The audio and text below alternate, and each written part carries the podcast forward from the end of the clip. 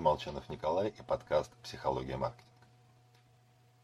Порой бывает так. Компания выходит на рынок. И вдруг поперло. Продажи, как в презентации студенческого стартапа, растут по экспоненте. И владельцы такие визжат. А, мы единороги.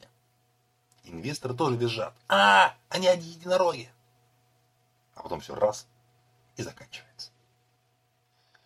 Проблема в сверхточном попадании в целевую аудиторию. Компания сразу стала продавать то, что нужно, то, кому нужно, да еще через правильный канал. Только в результате бизнес быстро вычерпывает самых вкусных клиентов. После чего стоимость привлечения и удержания покупателей начинает расти. Менеджмент нервничать. Маржинальность, которая позволяла снимать офисы А-класса и покупать столы для пинг-понга, схлопывается.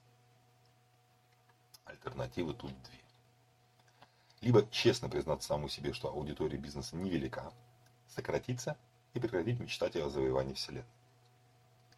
Или меняться, но ни в коем случае не бросаясь на поиски новых отзывчивых покупателей. Лучше вцепиться в найденную целевую аудиторию, повышать и расширять ценность продукта, пытаясь распространить знания, ну скажем, по сарафанному радио. Вообще, я свою профессиональную карьеру с таким развитием событий сталкивался всего пару раз.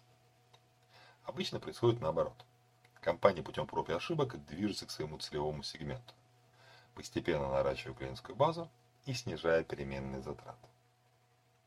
Но все же, наткнувшись на деревце с низковисящими фруктами, не прыгай от радости. С вами был Николай Молчанов. Всего хорошего.